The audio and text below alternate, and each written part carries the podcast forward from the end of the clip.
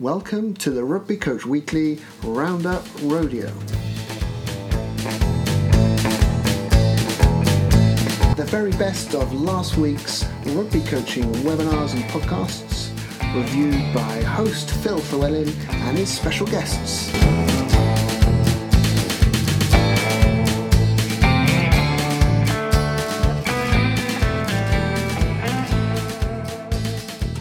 Welcome to the Rugby Coach Weekly Roundup Rodeo. I'm your host, Phil Llewellyn. Thank you for joining us for season two as we delve back into the world of sports coaching and rugby. My guests will be presenting their key learnings from a piece of content of their choosing, and we then discuss its application and implementation. As always, I'm delighted to have another three wonderful individuals join me this week. So, gents, if you'd like to introduce yourselves and tell us what is your current role. Thanks, Phil. I'll start. Um, John Fletcher, aka Fletch. Um, delighted to be on, especially with with these guys. Um, what have I done? Played rugby a bit, coached it a bit, worked at the RFU for quite a long time. Um, left, uh, well, correction, was sacked a couple of years ago. Um, been hanging out with Rusty even more than I used to, uh, less with Waltz, which makes me sad.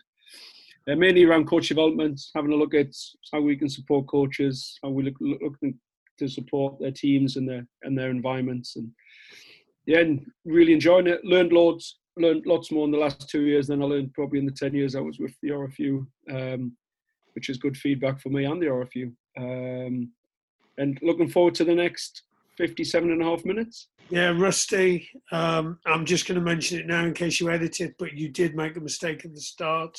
So good luck trying to edit this bit out as well so that yours is seamless um, uh, journeyman rugby player, economist, uh, two-year teacher, um, few years of coaching, coached with Fletcher Waltz, loved every second of it.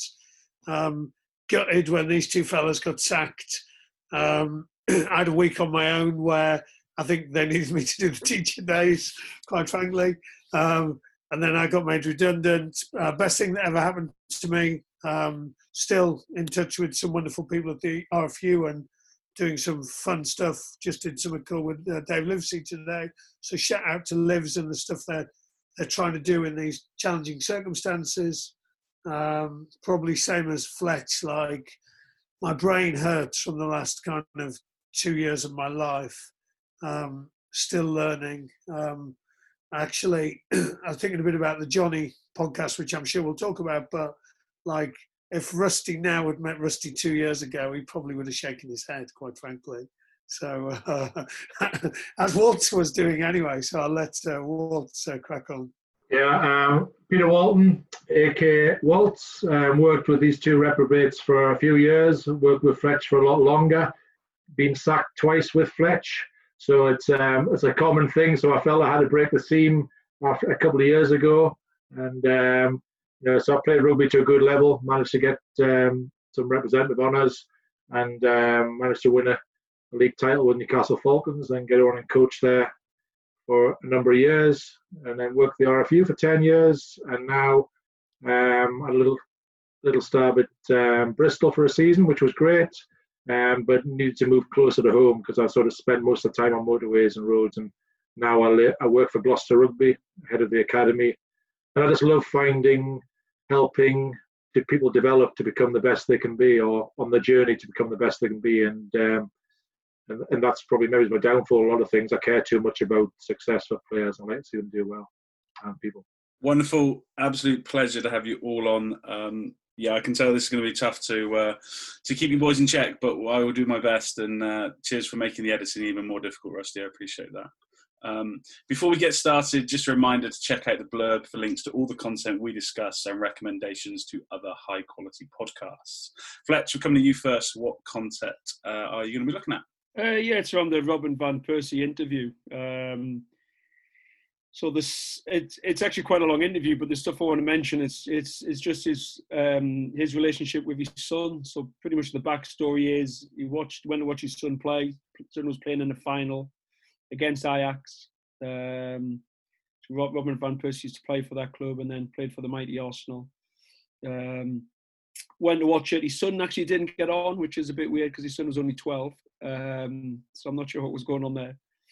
However, then he had a conversation with his son about it, and then just sort of listen to your son whine on a bit and blame everybody else, and sort of turn the mirror maybe away from him and the coach was this and the opposition's that and I've done this and all that sort of stuff. And then just the conversation that they had.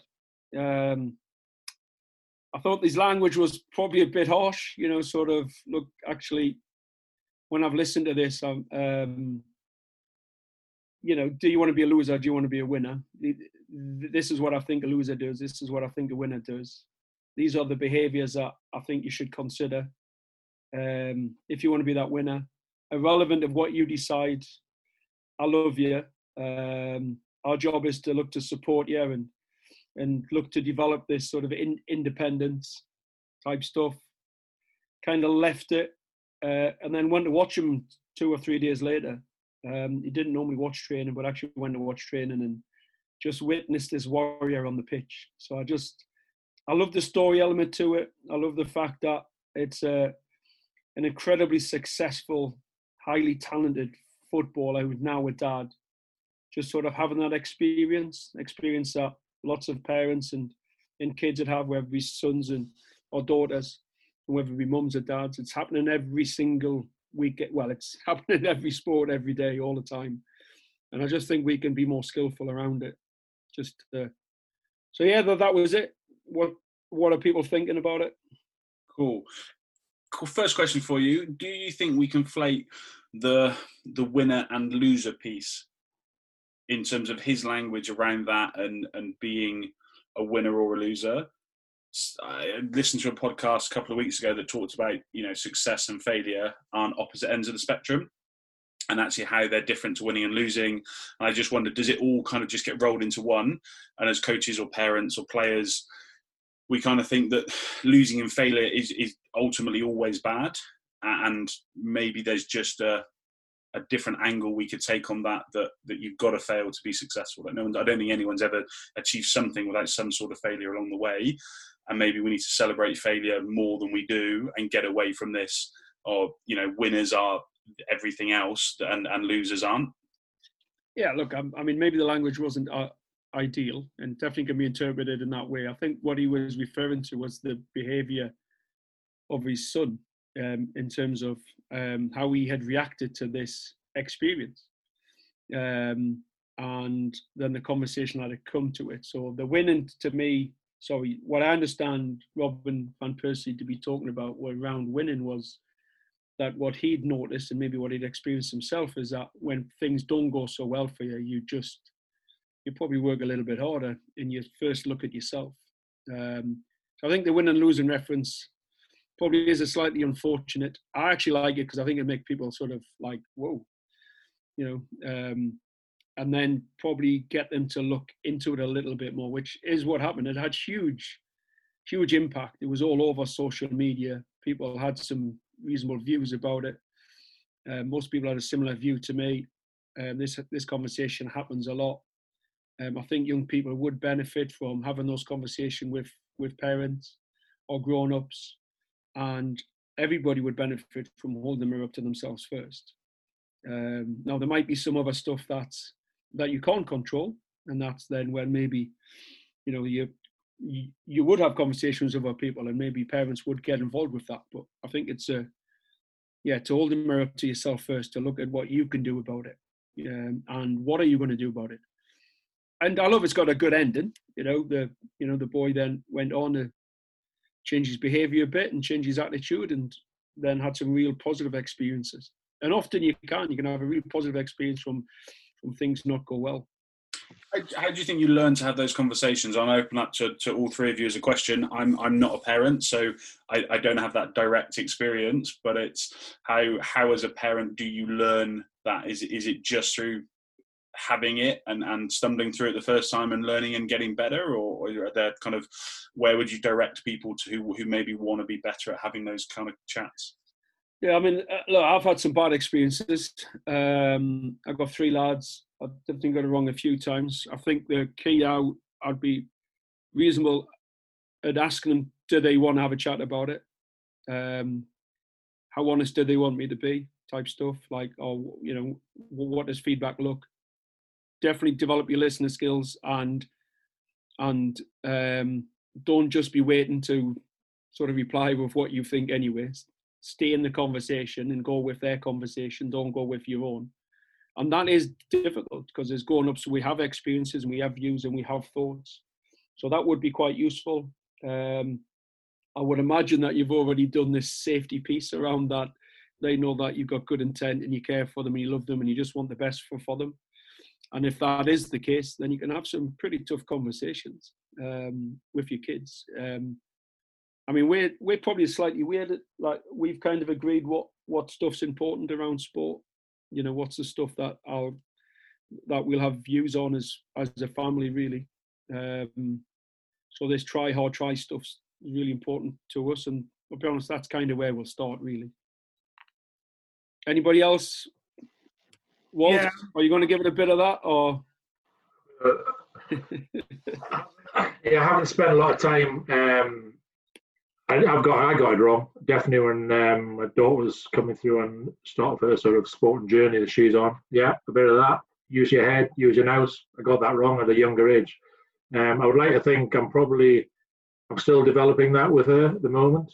Um, I know how she ticks, so I need to. And there's ways I approach things, and sometimes you sort of approach things the wrong way, and you know, right, just shut up and say nothing and then then they don't like that. So it's a it's a balancing act, isn't it? And I think that Van Persie thing, that you know, this is quite interesting at the moment um, with parents of kids at the moment. There's not not many kids got car journeys home from training sessions from sport because they're not doing that. So it'll be interesting to see what they're what they're talking around at home um, because they're not always having those journeys, um, which will be, you know, is that are they are they inquiring about what they're doing at school? more? Are they inquiring about their friends? Are they inquiring about um, how they're feeling as people, as kids? And that's why I do wonder because I do always at the end of sessions when I've coached, and usually in the evenings, I've always been concerned that what is going to be said in the car. Probably the same as both these guys, learning along the way.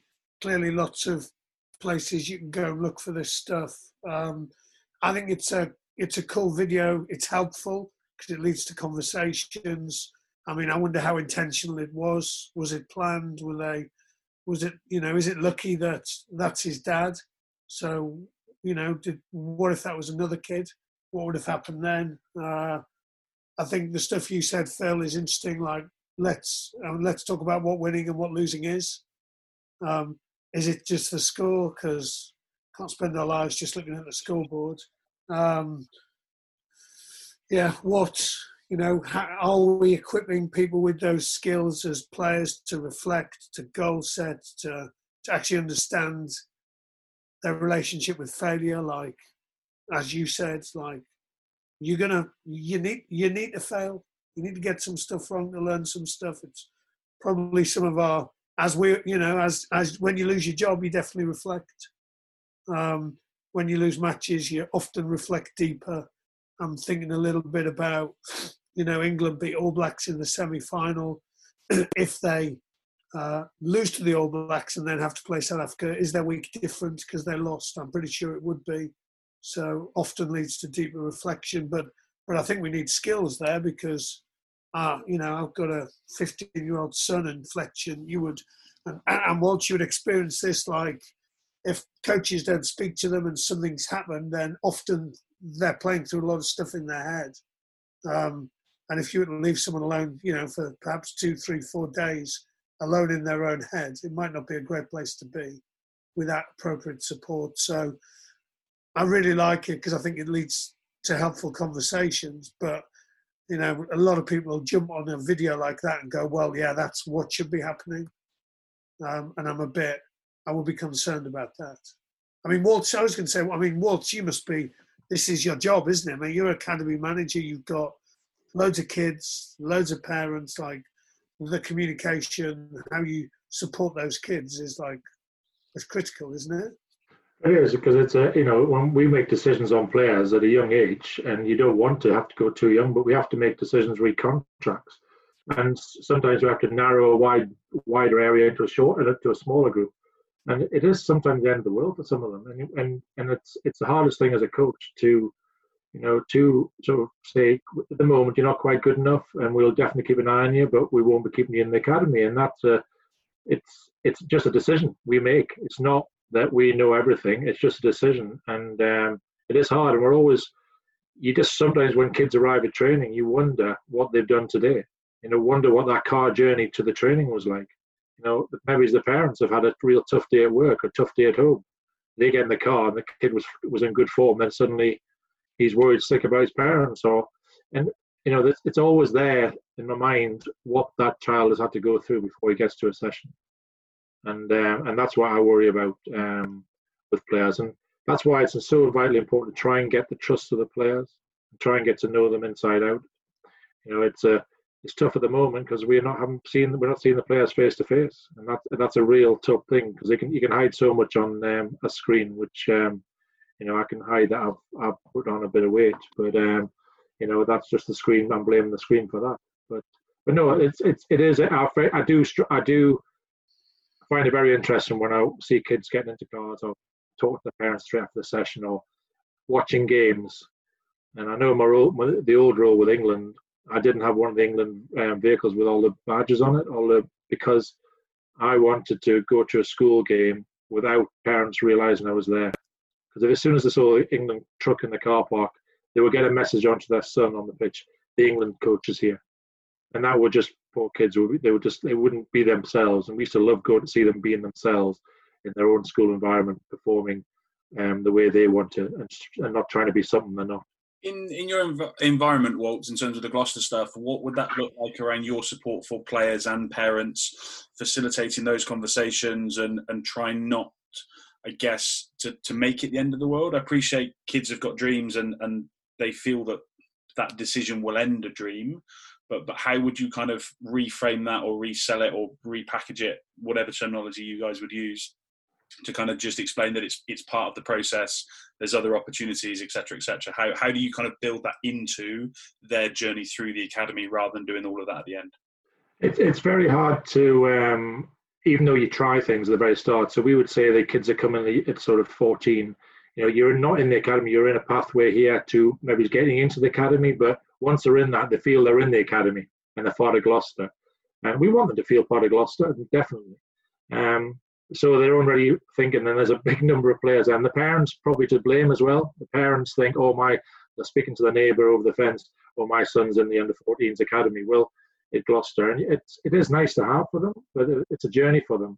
And um, and when we thin it down, it, it sometimes these kids are sort of living the parents' dreams, and um, we have to we have chats with them at the moment. We're doing Zoom chats with them to inform them that we will have to make some decisions. We will have to cut squads down, and um, but we do give them educational stuff. So we've got the educational officer who's regularly talking to them around how important education is, going to university, getting the, getting their grades, um, or doing apprenticeships. We're talking to them regularly about that. They are given support, even if they don't get an academy on nutrition. They are given some psychological support around this information on goal setting and um, stuff that we do. Um, so they're given loads of information, and we are always there. We've said to them from the start is we're always on the phone or an email if they want to get in touch with us. So they've got. I don't want players to come into the academy who don't want to be there. I want them to come because they want to be there. I'd say I don't want them living the parents' dream. If they feel they're being pushed by their parents, I'd rather they, you know, said something. And I did say that openly to all my parents, all the parents during lockdown, that you know we're going to have to make some tough decisions, and we might not be able to see the kids. And, it, and I did get a few phone calls from from um, lads who, you know, said I need to push my academic. I can't. I, I think that's where, and I was I love that because that's what I, I want these kids to be successful and rugby's part of some of them, and it's not part of all of them. And um, I think they need to live in the real world as well, which is a, at times is pretty hard. That's cool. I really love that. Yeah, I, I, I, think it's just that piece around.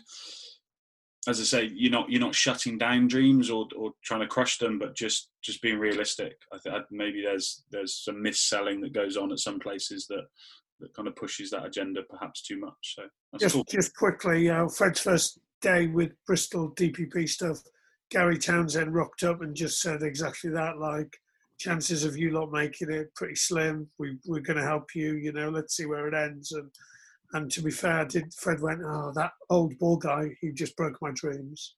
but I was quite pleased that he got kind of it like you know that's the reality. Like let's not, you know, but let's have an awesome time and an awesome journey and and see where it ends.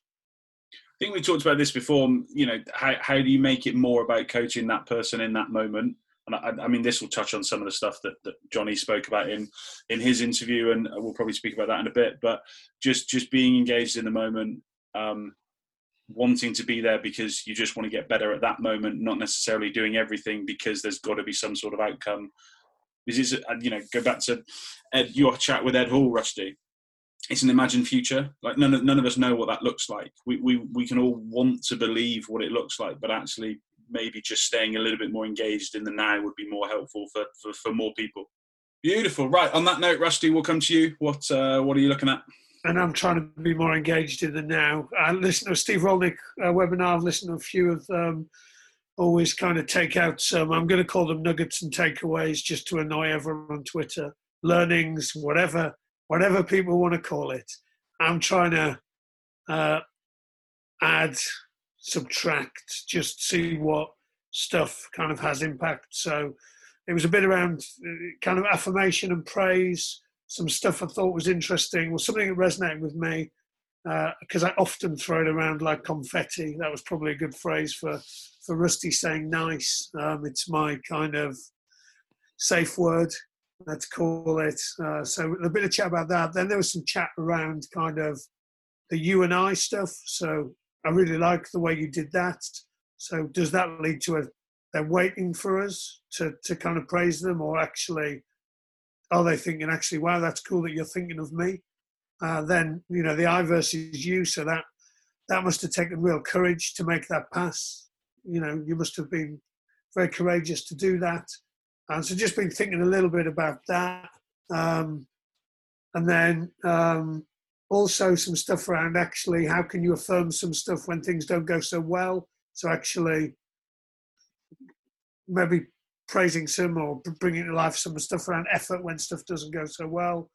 Um, so yeah it just got me really thinking. I mean um, the ed hall stuff had real impact on me during lockdown around the individual interactions. I'm definitely trying to understand what's valuable and helpful for people and and what isn't.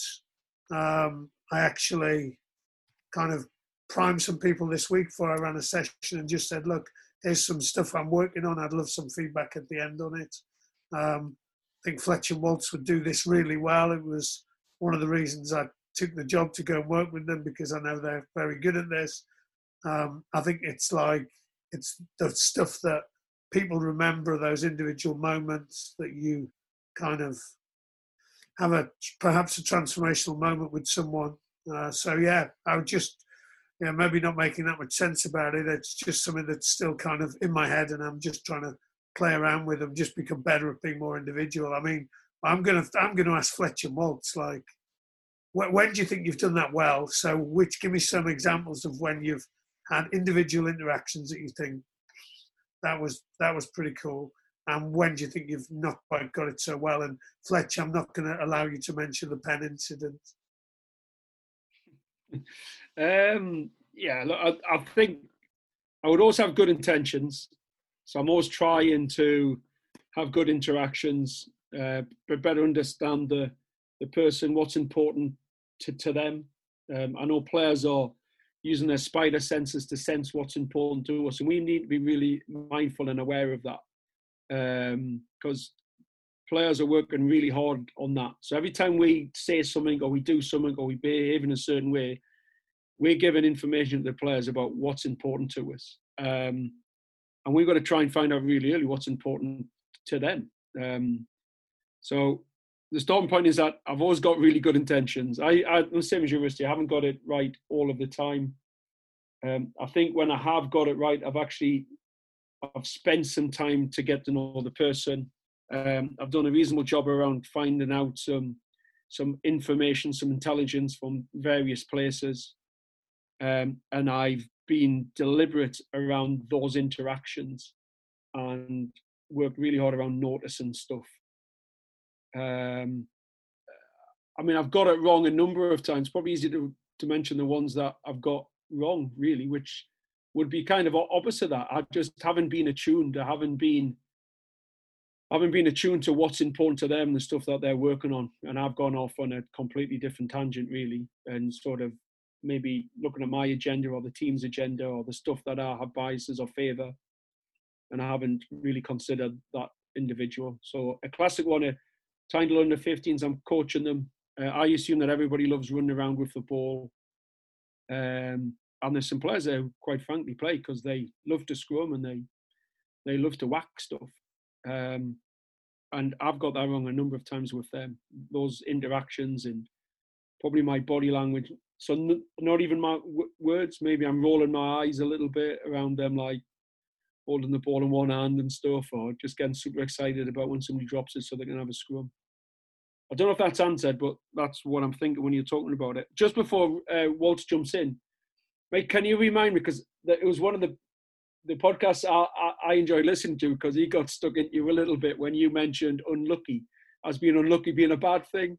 Said, "Oh, Fletch says this all the time, and I don't think it's that helpful." He went, "Actually, I think it's really helpful. I think it's quite a good thing to say. It's got it comes from a good place, and it, you know, probably, you know, the person receiving that information would know that I want them to do well. I want them to do well. So, can can you remember how that conversation went, Rusty? Because I'm I have no idea what you're talking about. but what and what I would say is, um, it does come from a good place, but it is rarely down to luck.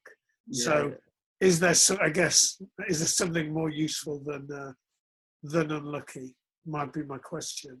I don't use it now. Right? It's it it would be really rare for me to say that. So that was good feedback from you and so I would use things like good try, I enjoyed that, and things such as what you said there, because I remember listening to the podcast going around being brave.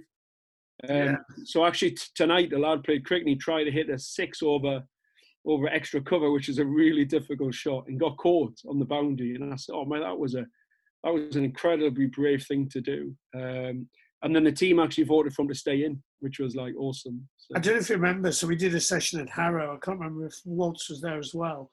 Uh, and, and we actually said what talked about the school values, and one of the things they spoke about was bravery. So we designed the game around bravery. And you score points around bravery, but it actually just gave us a shared language. Because I guess the other thing, and I was chatting to Elliott Newell about this today. If you use a word like courageous, and you think, oh, that's a great word for me to use, they might go, actually, I wasn't courageous. I was just really scared, or just doesn't resonate with them. But actually, understanding what those words are. And I guess the other thing I've been playing around with affirmations is is just the non-verbal stuff. It's just the, you know, the the Mm. thumb up or the or the nod of the head or the type of stuff, and just just trying to notice the impact of that as well, and maybe catch up with people afterwards and find out what was yeah like mate. This just reminds me of waltz dancing. Waltz, can you remember this, Um, Waltz? So just I'll tell the story, Phil, and then Waltz can talk about dancing. I'm sure he will. But it, my favourite day of the year, apart from when I'm with my family every year, was when we went to the township in, in Cape Town, Khayelitsha. And um, one of the things they do when someone says something good, they click their fingers as opposed to clapping. It's quite a cool thing. And so we then, you know, we we were trying to get this like embedded into into British culture at one point, and we were failing miserably, but we were having a good time. And, it, and the reason it reminds me of of Waltz is because because we all stood in this in this big circle in the middle of the township, and there's a lady in the middle dancing. Uh, uh, keep keep banana, du, du, du.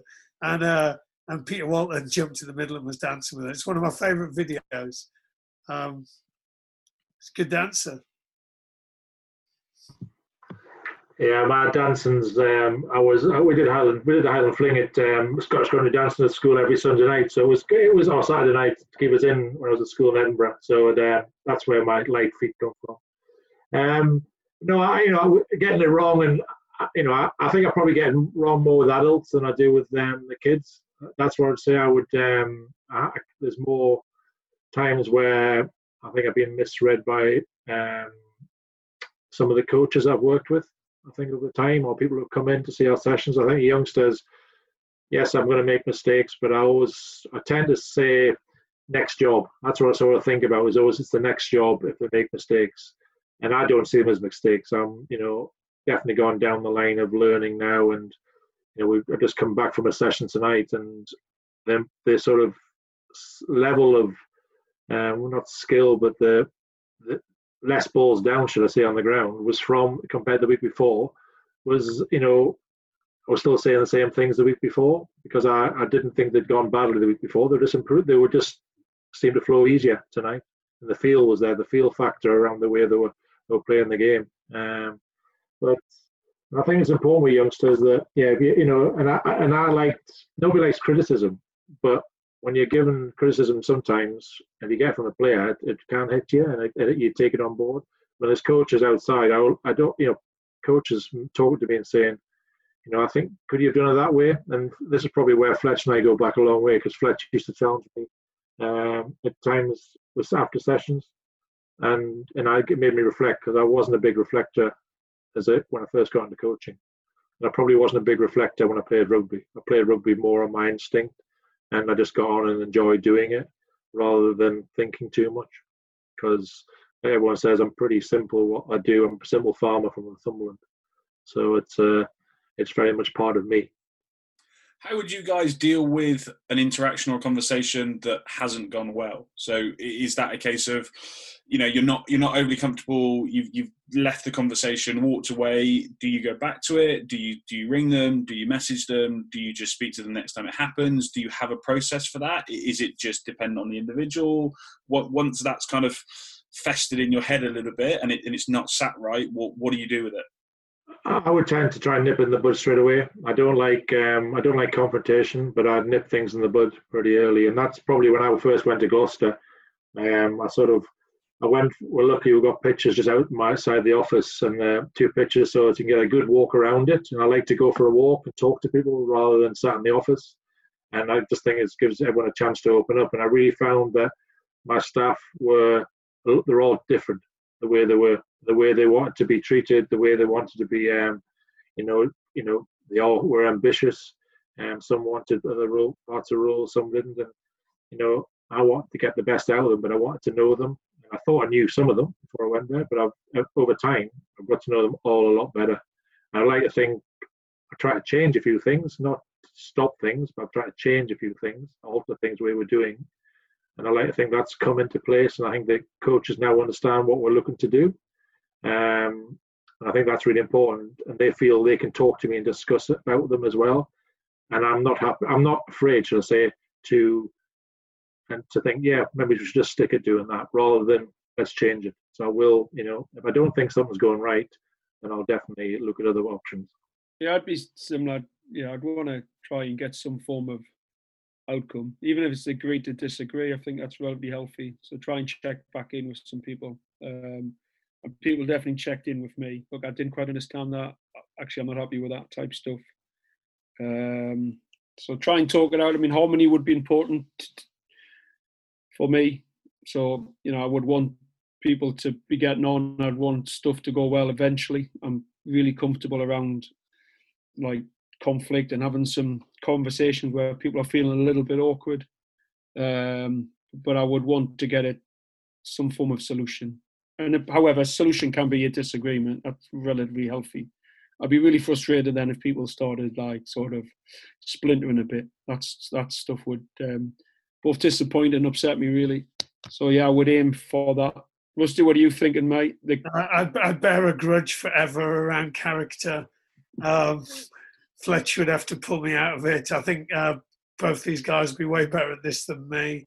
Uh, Fletch would be really intentional. He'd have a in his head or in a book like this is the stuff that motivates this person this is the stuff they're fearful of this is probably my starter question so one of his favorites would be well what's your opinion on this uh, this is the places where i can probably neutralize this conversation if we go and meet here um, i think you'd be better at it than me fletch it's interesting isn't it because we're now all trapped on zoom so you actually can't necessarily you know I, am dealing with some people and they're having these exact conversations, and you've then got to resolve it on Zoom, which is, I mean, it wouldn't be number one on your list, would it, Fletch? No, it wouldn't be top five. Although I have, and and I'm sure people are being creative around Zoom. I, I, I like I like when you just go for a walk and you're both on Zoom. So um, I've actually had a couple of them. So I'm walking the dog. I'm doing some stuff with a football guy. He's out for a walk. Um, so we're on a Zoom, but we're actually both outdoors. You know, we're using our earphone, we're having a conversation. It's almost like you're right beside each other. And I'm I'm loads more creative. I'm loads more creative in terms of um, I'm probably better listener as well. And yeah, so we can be creative around the Zoom, but the Zoom is difficult. It is it is definitely more difficult. I have to say, I still actually just like a phone call sometimes. Do you know what I mean? I, I don't uh, whether whether it takes away that element of face to face and whether you miss some bits. I'm not sure, but whether it's just a traditional means that you're comfortable with, and actually just just saying let's have a let's have a quick chat and follow it up if needs be. But I guess I, I do. I often wonder about how. As the generations move forward, is it is it going to be more text related? You know, are they, are they maybe less comfortable in having face-to-face conversations and that type of thing? Is it is it more about then your ability to write and, and offer feedback in in those forms? I'm not sure. We uh, I'm on the tenth man uh, WhatsApp group, which Phil you currently yet to be invited to, which is disappointing for you. Um, big shout out to the tenth man posse. Uh, and we had this discussion the other day actually because I think it came about because someone someone's son was released from a football academy by text, I think. And so we then had a whole debate uh, on if you could only use two words to release them, what would they be? And it was it was brutal, but I mean, just yeah, some some stuff. Uh, and I've had quite a few people recently I've spoken to have been made redundant or lost their jobs, or you know, in, in, in lots of different spheres, and it's been by email or you know, you're thinking, oh god, I, I, I, maybe you have to do an email, but you might want to follow it up with a at least a phone call, if not a, a walking Zoom or a face to face. And that was, to be fair, Fletcher Waltz, that was one of the things that. So I know when you didn't pick people, I mean, Waltz, you would have got in your uh, undercover truck and uh, and driven for past past past multiple service stations, stopping at many of them to uh, to go and tell the person and have that honest conversation with them as opposed to doing it any other way, which is which is big shout out. Yeah, I think it's. I just think it's face to face, and it, again, you know, having been sacked twice, it's been face to face, and um, it's when you can look them in the eye as well. That's that's a that's a that's another thing. But um, I do think it's important that if you're not picking players in your squads, or and it was difficult, you know, contracts when I first started with Newcastle, um, or during the kids going into this. Um, not being kept on from the senior academy. It was it was the end of the world for someone. That was a long time ago, and that was when just the game was gone professional. Really, you know, it was only about five or six years into it, and now the way. I can, sorry, Pete. Um, I can remember every single conversation I've had that has released a player, and hardly any where they've been picked. Quite frankly, so. You know, all the all the great players we've had, and we've fallen over saying, "Oh, look, you're in the squad. You're going to this competition. You're coming to South Africa." I actually can't remember hardly any of them, really. I can remember every single person I've had a conversation with to say they've either face to face haven't got a contract or they haven't been picked, or uh, and I would remember it vividly because like you just don't sleep. You you just don't sleep for about a week around that period of time where you're making those decisions and you and you're having those conversations. And I can remember every single one, and I cringe every time I think about it, really, because it's. Um, um, however, I would like again like to think that um, you know, we've tried to do the right thing. We've tried to be honest. We've given them feedback. We haven't given them any bull about stuff. This is what this is what we've seen. This is why we've made this decision. Try to focus on them. Try not to like make it about anybody else. I don't think that's helpful. Some people go, oh, well, this person and compared to this, and I just don't think that's helpful. So like, this is what I've seen on you. This is a this is a really great stuff, um, and this is the stuff maybe you want to consider. I, uh, I just went for coffee with someone earlier today, and uh, he's involved in rugby, and he applied for a job as a Premiership Academy manager. Fortunately, he's he's working in a Premiership club now, and he and he applied for this other job uh, just over a year ago, and he said, "I still don't know if I've got it." they haven't contacted me yet to tell me whether I have or I haven't. Did, did he? Did he manage to miss the um, or make the 24 hour window for those now? Because that's that's a that's a thing i heard. Yeah i think i said why don't you email them now and just say oh just fyi i know it's been 12 months but um, it'd be great to find out if i did get the job. I, I had that, and, and this is always my favourite story of HR in a in in a certain organisation that we all know well. Um, went for a team manager's job, and first interview into a second interview. So four of us for the first interview. I think that was on like the Tuesday, and then they were like, "Yo, if you get a second interview, it'll be on the Thursday or the Friday." No, it must have been the Friday, so it was like two days in between. So um, waited on the Wednesday. Okay, got to kind of Thursday lunchtime, thinking I'm pretty sure I've not been invited back for an interview, but I'll just you know message someone and ask. Um, and uh, yeah, HR had forgot to inform the two people that weren't invited for the second interview that to tell them, and you just like, hold on, that you literally had fifty percent to say yes and fifty percent to say no, and yeah, you only got half your job right. So um, yeah, there we go. But who would work in HR, right? Uh, guys, we'll move it on. Waltz, we are coming to you. What uh, what are you looking at? What were your thoughts? Um, well, it is in because mainly most of the podcasts that I say was when I'm trying to walk fast. Um, and some of them I don't get fully through, but there's a couple which I've um, really been keen on. And there's one that's um, Allistair McCaw. I do listen to quite a lot of his podcasts, and one with um, it was about what it takes, and it was um, Vicky Williamson. Um, she was a I, re- I knew her I knew her family, and that was one of the reasons I really listened to it as much as anything. But she was a a girl whose um, parents are both golfers, they were farmers from the Norfolk, and um, they she she wasn't really wanting to play golf. The other sister played golf, and she was very good at it. And she took up athletics, and then was spotted by as one of the talent UK talent um, ID stuff, and she got into cycling, and she became very successful with the cycling. Was on course to go to the Olympics, and she was competing and um, the competition against a rival, and the rival clipped her wheel on the on the I think the final bend where she could have come round to win. I think it was know, it was the Europeans or the Worlds, and she had a horrific injury, horrific accident, and was in a damaged her back, neck, everything. She was just in a real bad way. Couldn't walk for a long time, and it just showed the um, courage and determination. And people go around saying you should have road bumps in your career, and um, in her journey on the podcast talks around how it challenged her do many different things through um, her will to want to get back into it. She never really thought she wasn't going to get back in. That was her determination. Whereas I think a lot of people would say she wasn't going to make it. Uh, she got back eventually through lots of hard work um, to cycling, and but she wasn't quite able to get to the level she wanted to. She she managed to compete, I think, again for Great Britain in one competition, and that was the real satisfaction for her. But never going to get to the level where she thought she was going to make the Olympics. So she's taken up at um, I think it's bobsleigh. That's what it is. Um, two man, two person bobsleigh, and she's doing that now, and she's working her socks off. And she's for a person who was lying, I think lying in a one position on a bed for I don't know how a month or two months. It's amazing how her determination to be successful. She's got parents who are who are supported her. She's got lots of people around her. Got a sister support her but her determination just showed what if you are prepared to put it in and you have a bit of luck as well. You know, she admits she's, you know, some people may never, she might not be able to walk again.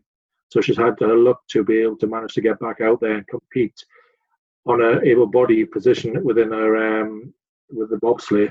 And she's going hopefully to the Winter Olympics. That's her goal. She's trained very hard for it. And I think that just to me, that, that's what I look for. You look for when you sort of see kids coming through in rugby who, you know, some people take two buses together. Little things like that, which their determination. They want to get there to, to train, want to have a go. Whereas you get some who maybe it's got all the easy ride to get there. They have all everything put in front of them, and um, and they don't have these road bumps. And I'm not saying people say you've got to have some road bumps, and I've got had lots of players who have had some horrific road bumps who have been successful. There's quite a lot also who have quite a smooth journey, and they are successful. So I'm, I'm not a one for saying you have to have these knockbacks. Um, I'm more one for if you do, if you come back, you're going to be just more and more determined. And I just think Vicky showed in her determination. I don't know her personally. I know her father and her mother and her sister, um, but I don't know her. And I just, I just every time I, I read her tweets or hear things she's written, I just think it's unbelievable. And I think that's really important in, in life in general. It's not just sport; it's in life. That's a phenomenal story. Do, do you think people are naturally more resilient than others? Is it something innate or is it something that's just created through life experiences? Uh, what do you think? I think it's got to be a social thing. I, I don't necessarily think it's something you can construct. I, I think you can challenge people absolutely, so that there's an element of it that that you can more regularly overcome things and maybe learn how you deal with those challenges. But I, I, I wouldn't necessarily say that you know you can't go creating huge life events for people like that that's just so far out of a coach's remit it would be disturbing wouldn't it? So i'm not sure can, you have conversations with parents about getting them to to challenge their kids more often? Yes but but are they the same? Like is that a little bit false if if your friend dies or you, you've got a family illness or something? Like you just deal with it like uh, you have to learn to deal with it in that moment and i don't there's probably a lot of books that might help some people, or you just find your way through it. But I, I'm not sure what we can do from a sports coaching perspective to really ever develop that kind of the same nature of resilience. And maybe there's more than one type. I'm not sure. needs trauma, Rusty. Discuss. Um, yeah, I think we we would create moments on the pitch that stretch people. We would create moments around the game as well. You know, so the bench example is a good one. I think it would require high support. I think it's very individual. Uh, it can often be contextual, like what makes what makes people wobble. I think the bit that people often forget is the support, um, and yeah, and use it as an excuse. Um, I'm definitely seen some coaches doing some stuff and had to step in and I think they think that it's just going to automatically turn into something magical. Um, it might not. Um, but, but, but lots of those experiences will will shape people. I just chatting to a guy who just got made redundant actually, and uh, and I was just chatting to him, and he, and he said um, he said I'm actually I think this is cool because we've had a period in our lives when we were we struggled for money before, and it was the best thing that ever happened to our kids. And there was a little bit of me that was like, our kids are probably pretty lucky. So, you know, uh, and one of Fred's best mates at the moment is they're doing charity work over in a township in uh, in uh, in South Africa, and and Barney came back, and yeah, I guess you're just ex- shaped by some of those experiences and environments. He he doesn't have a phone in South Africa, so he's pretty weirded out when everyone else gets their phone out. Um, he's like it's definitely shaped him significantly.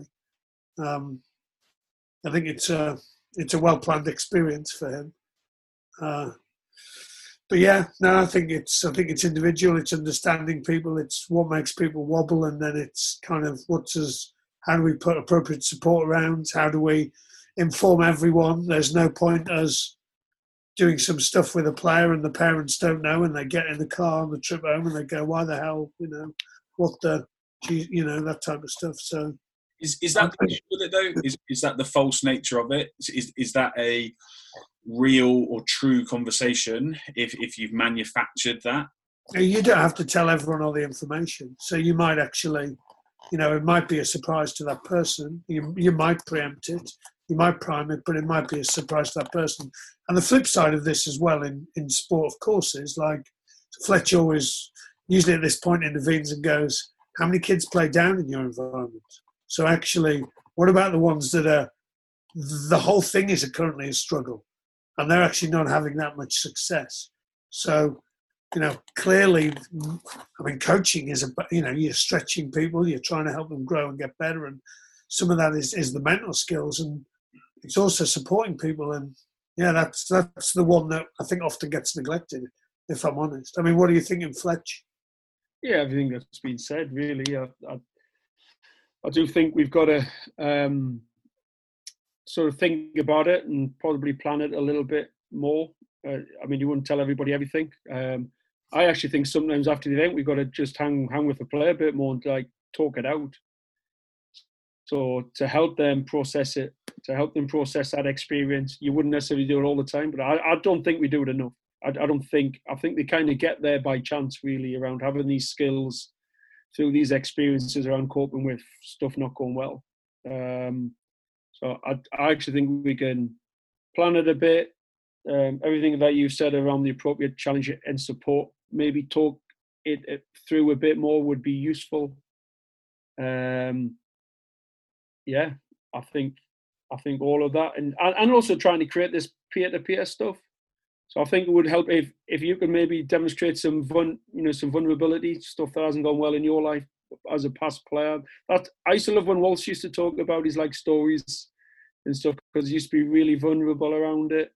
Um, and he used to tell some amazing stories about it, and I think the players would kind of learn loads from, from that. So I, I do like the storytelling piece, get some people in who are like amazing, but actually like they also found it tough and they failed and it didn't go well for them, and then they came through with a bit. Um, and and also go go and looking for those stories as well. I think there's loads of really good stories out there, um, and not everyone would end well for for me. I don't think it always always have to have a good a good ending um, because that's just not reality. Not every single time everybody's going to have a good ending, but they're going to move on to something else, type stuff. Are you the guy that turns the film off just before it gets to the happy ending, just for you know a little bit of disruption and just no, no, no, that's it, you know? Yeah. No, no, no. I, I mean, I love a happy ending. So like, Monarch of the Glen's my favorite program ever, because like nobody ever died. It was just just really nice. It was like cool. It was easy watching. I used to enjoy it. Um, but yeah, and and and I do think we underestimate. I think this, you know, the the young kids got a bad rap. Really, you know, all this stuff around snowflake and the protected, and I mean, it is different. Uh, however, I think they've got a lot going on. There's a lot more pressure on them around education. There's a lot more pressure around social media and all that stuff that goes on ar- around that. I think they're under.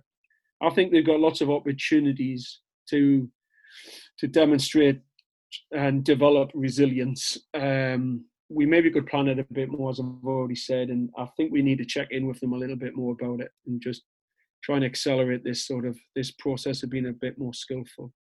And it and it's obvious in in in my view if somebody has something that's gone really really like you know a death in the family somebody close parent or, or, you know I mean that's obviously going to have a a, a, a huge impact.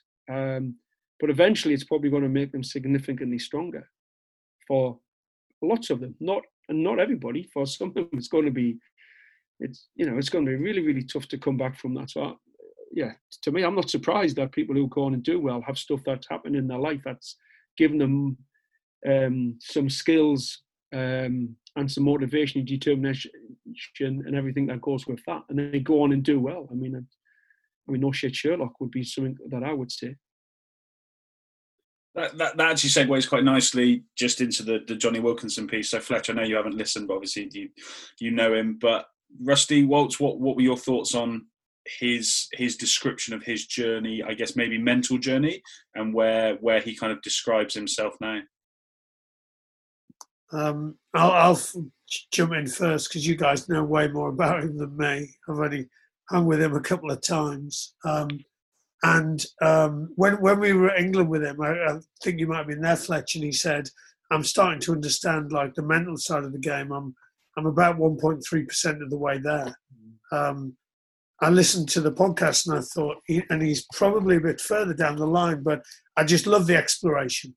So, first thing is, I actually love the fact that there's someone that is exploring almost like his own philosophy of life, um, which is pretty cool. Uh, I felt sad at times, it was quite dark. I thought, you know, the bits where he was kind of just didn't want to leave a hotel room reminded me a bit of Sam Warburton. I think he said he wanted the bus to crash all the way to the match and he didn't want everyone to die. He just wanted them to be injured enough that they couldn't play the game, and they were almost gripped by fear and pressure. Um, I really enjoyed the way he spoke about like if I spoke like I did now to my 22 year old self, um, I, I, I, wouldn't listen.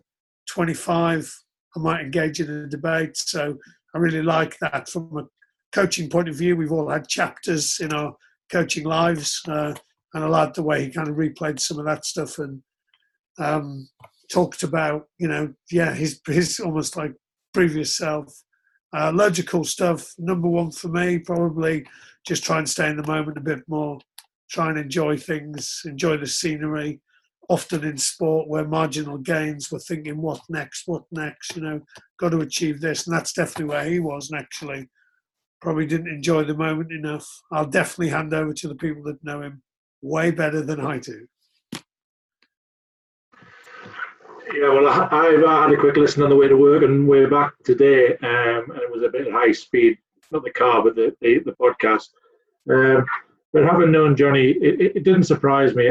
All I know is I wish I'd known what I know now then back in the day. So I was lucky to play alongside Jonny at Newcastle, and lucky alongside Fletch to coach him or talk to him, should I say, as a coach um, for a few years. You know, so and we've kept friends. You know, we speak every so often, and and you know, he sent me a birthday message um, last year, and what he said in it, it really hit me that I was somebody that he looked up to as a player. I never thought that because it's Jonny Wilkinson, but as an 18 year old, I was playing alongside him, and he used to look up to players like myself, and I'm thinking, oh, I never thought that. But if I'd known what he had gone through, he used to hide it very well. Um, and we probably all tread a little bit on eggshells around him at times. And I think that's probably maybe what we maybe shouldn't have. We should have just sort of. We had lots of fun, so there was lots of very funny times with him as well. But I think he showed that um, that he went through a real tough time, and through the injuries, that was a big thing. The injuries were a big factor, which you know, was almost like he felt he'd done something wrong. The reason he's injured he'd done something wrong. So it, it was the pressure on himself with that. Um, and if he, if he, you know, every time he went to kick the ball, um, the pressure there, and the way he just talked around the end, putting the ball in the basketball to um, in the park, I just thought that was just brilliant. And you know, he he's a, to talk to now. Yeah, he's quite in depth with you. So I had a chat in the summer there with him but we also had some fun as well. And I think that's just that's him. He's um, he's gone through a big journey. He's still on a very much a journey, and he's trying to help play people around him. I don't think it's just rugby players. I know he does the kicking with the senior side, and so you'll be talking to Owen Farrell and George Ford and that, and doing stuff with them. And he's trying to live in the moment now rather than the past, and he's trying to help them. You know, he talks around. I remember talking to him the summer about that. Youngsters, they're prepared to try things and do things. So why are we stopping them when they get become sort of 20, 21, 22 year olds? Why do we stop them doing, prevent them doing things? Let them try and explore, because that's when they're relaxed and they're they're, they're able to do things and, and be at be themselves rather than keep on going on. I always was told by Steve Black I had to be myself as a coach and not be somebody I'm not. And I think that's what Jonny's um, talking around a lot around now is to enjoy it and be himself and not trying to be something that he was years ago. Um, and you know he is a legend of the game, but it's been tough on him. And um, but he's been very successful, and I, have been very fortunate seeing his journey. And um, I do think I don't think he's finished yet from his journey with what he's doing. I think he's still still learning a lot about himself. Um, just I might I haven't I haven't listened to it. I, I, I would imagine that you know I would be able to make some reasonable guesses of what's on there. Um, I mean I think we're all we're all guessing really. So you, you know, we listen to a podcast and we think we sort of know what's going on inside his head. I think clearly he does a bit. People who are really close to him obviously would. I mean, some stuff I'd want to share. He's got a wicked sense of humour. One of the funniest human beings I have ever been around. I mean, really daft, stupid, um, Harry Hilly type sense of humour. Um, it makes me laugh and smile when I can remember him laughing and smiling. Um, huge heart. So people don't know the half of what he's done for individuals, charities. Um, you know, because he just does it because he wants to do it, and it's the right thing to do. Um, he once explained how he feels because um, I, I, was sort of struggling to understand. I said, "Look, Jonny, I need to sort of understand how you're feeling." He said, "This is the best way I can explain it to you. I wake up every day, and somebody's mixed up my jigsaw. My jigsaw's my head. Um, I said, all right, that's interesting. He said, well, I went to bed and the jigsaw was made. So you then spend the whole day building a jigsaw. This thing, you know, this around he's kicking and he's gaming, everything that needs to go on in his life. And and the jigsaw is pretty much complete at the end of the night and he goes to sleep. Um, and then he wakes up and somebody's shaking his box. And that's kind of what it was like for him every, every day, every day. And he struggled um, with that kind of thing going on pretty much every day, and that's then sort of drove his behaviour during the day is to fix this jigsaw type thing. Um, um, I remember him knocking on my door when I was the academy manager, going, "Can I come and train with the academy?" And Walter's laughing, and we also going, "Well, I'm not sure you should be, but since the first team guys never ever come and watch us train, and quite frankly, don't know what's going on, then of course you can." And he was, it, it, it was the happiest I ever seen him on the pitch, which was always the happiest space. Um, doing that type of training, so lots of gamey stuff, lots of exploration, and hanging with people who I think he really um, affiliated to, which was young, ambitious. You know, they don't know what's sort of what you know what it's all about type stuff. I think he just loved hanging in that type of environment. I mean, I don't think that's giving you an insight into his podcast, but that's my sort of memories of him. Um, an absolute wizard on the pitch. Anything you could train, he'd be the best at. So anything that's trainable, that would be his attitude. And such a sensationally um, creative player. Um, we've probably seen the best of him at the start of his career, unfortunately. I mean, he did get better in terms of especially his, uh, the physical stuff, but I don't, I actually think the best rugby stuff he really looked back through the tapes was was at the start of his career. Um, however, he won some amazing stuff towards the end. You know, he did what it took to help the team win. On his experiences at Toulon and the England stuff. Um, yeah, look, I, I, I, just, uh, mate. Last thing for me, I just, I just hope he continues to search for peace and um, he kind of gets a bit closer to it. Uh, point I was going to say is it's really interesting you say that's when you saw him as the happiest on the field because he talks about that quite a lot and actually just how much he talked about flow, getting back to being like a child and and I I thought this for quite a while, and and you know I talked to a guy called Sam Jarman. No, Rusty, you've had him on the pod a couple of times, and brilliant guy. And and generally, I this philosophy I think can change your life if you get it, get stuck into it, and and pick up the you know pick it up and run with it. But just how much maybe we as coaches put in the way of people connecting with that flow, and and that's something that stuck with me so much. Actually, it's it's about getting out of your own way as a player and it's about getting out of the player's way as a coach in a lot of ways. What can i take away rather than what what can i add? And and that that would be the big thing for me. Just that that's absolutely helped me in my life personally. So yeah it, it was it was a you know for anyone that hasn't listened please go and do so. It is is it is pretty deep but um there there will be something for everyone in that for sure. I've spoken to a couple of players recently and they said i think i've got to come to terms with the fact that my favorite, my funnest rugby days are over, and that makes me sad. And last year I did a session at ACS Cobham, and Danny Care came along and joined in with the with the kids, and he was unbelievable. I mean, and and, and I just said like, looks like it's been a while since you've had that reality. Like people are in flow. I actually look at some of the youngsters in the Prem at the moment, and I'm gonna. Sometimes a man I know who wears a cap and glasses, and he says. Uh, that some of the, the academy players are overskilled for the Prem.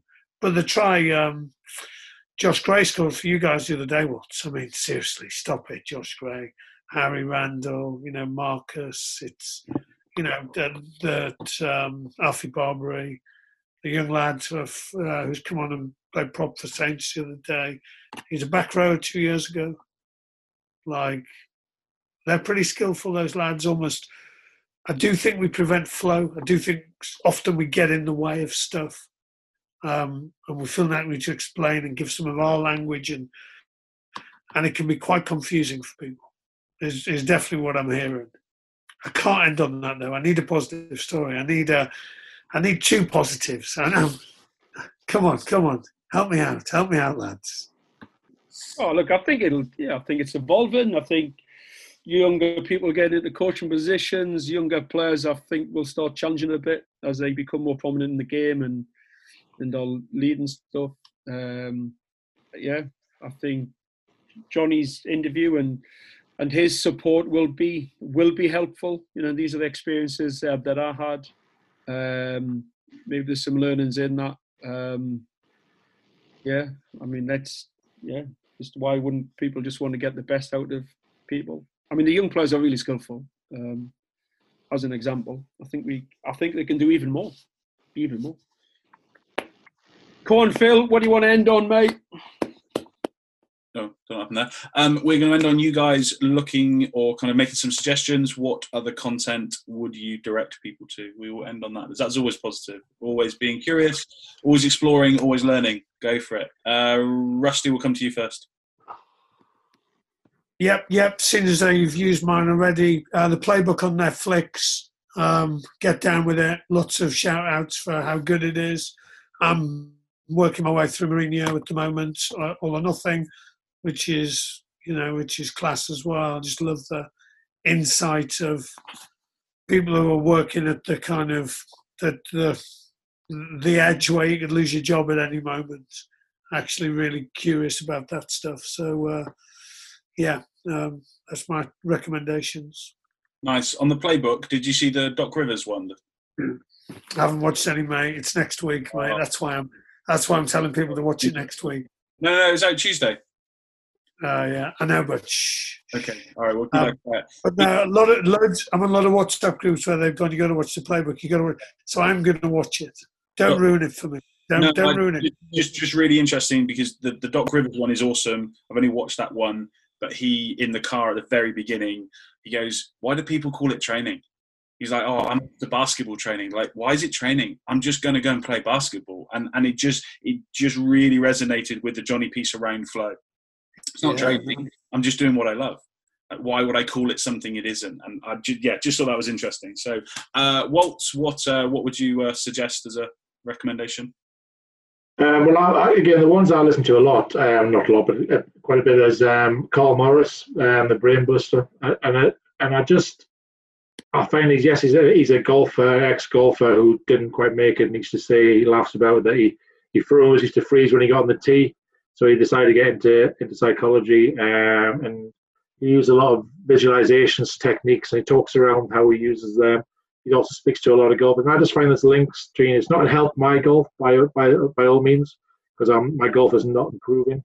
Um, there's one thing he talks around the lost art of um, being yourself, and I think that's a that's a big thing for coaches. I think that it's important that you be are yourself because if you're trying to be something you're not, then you're never going to be truthful to what you're trying to offer um, and honest with it. So I think he's a he's a big. There's lots of different ones in there that I've used and listened to, and um, I think it's really important. You know, they're not some of them up to date. They're probably the last couple of years. I just keep just go through them all, different ones. Um, I don't get time because to watch much on the telly because Coronation Street's on six times a week now, so um, so I struggle a little bit with TV. Um, and I've been lost. I've been watching that um, Married at First Sight in Australia, which is um, I've enjoyed watching that. Which a lot of a lot of stuff in that psychology wise, which um, dealing with people, uh, which I found very interesting. But um, you know, I don't have a lot of time for watching much. If Walt's is going to recommend Married at First Sight, I'm also going to recommend Love Island USA, which is a psychological experiment. they have trapped some people in a flat in Vegas and they are psychologically experimenting with them. uh, Fletch, over to you. Oh man, how do you beat that? Um, Jose Mourinho being sacked four times, just to sort of throw it out there. So, um, great manager, done some great stuff. Got a big job at Tottenham. Um, uh, what? Uh, yeah, uh, B, BJ Fogg. So I'm fascinated by sort of behavioural change type stuff. Clearly, the government, I assume, getting advised, although maybe they're not around like how we're shifting behaviour. Um, I think it's a great listen. Apparently, it's a good book. I haven't read it, but I've listened to him quite a few times across a number of podcasts. BJ Fogg, Tiny Habits. Um, it's changed my thoughts around how how we get people to sort of shift a bit. So a lot of what we would have done, and we are doing now within the coaching uh, coach development, mentoring type stuff, but certainly working with players would be around. We're trying to shift them a bit around their behaviours. Um, and he would have a slightly different view to maybe the view I had a few years ago. Um, I think his model is really simple around sort of motivation and ability and prompts type stuff, but it's a real good listen. I do think it'll make you think as a coach about how you coach. Um, which is all you can ever ask for, really, isn't it? Get you to consider some stuff. but it's it's it's fascinating. What did it What did it make you think about quickly? Like thirty second elevator pitch. Uh, what did it think about? Sort of, um, you kind of need like an epiphany type moment ish. Uh, you need to sort of have this scale around motivation and ability, like easy to do, hard to do stuff. Uh, too often we don't get enough success early enough. Actually, how intentional are you around creating an environment that is conducive to stuff going well, having success? Um, yeah, that was kind of it, really. Don't know if I've done him any favours on that, but definitely go and listen to it. BJ Fogg, behavioural change, which is which is fundamentally what coaching is. you know, we're trying to we're trying to shift and nudge uh, it, and I think if you listen to it, I think we you might have a. I, I think what I would often do is I would set too high a goal. I'd always want to stretch, always want to be pushing the boundaries, and and you know, and and and he would probably suggest that's important as well as maybe some other stuff. Nice. That'll go on the list for sure. Uh, link will also go up. So, um, gents, dream team, uh, thank you very much. It's been a blast. I've really enjoyed this. Uh, I will now just round up the roundup. So, we hope you found it useful. Thank you to my three guests for their brilliant insights. Uh, links to all the content discussed are available in the podcast blurb. Please subscribe, like, and share. I'd like thank you for listening. Wish you all the best and go well.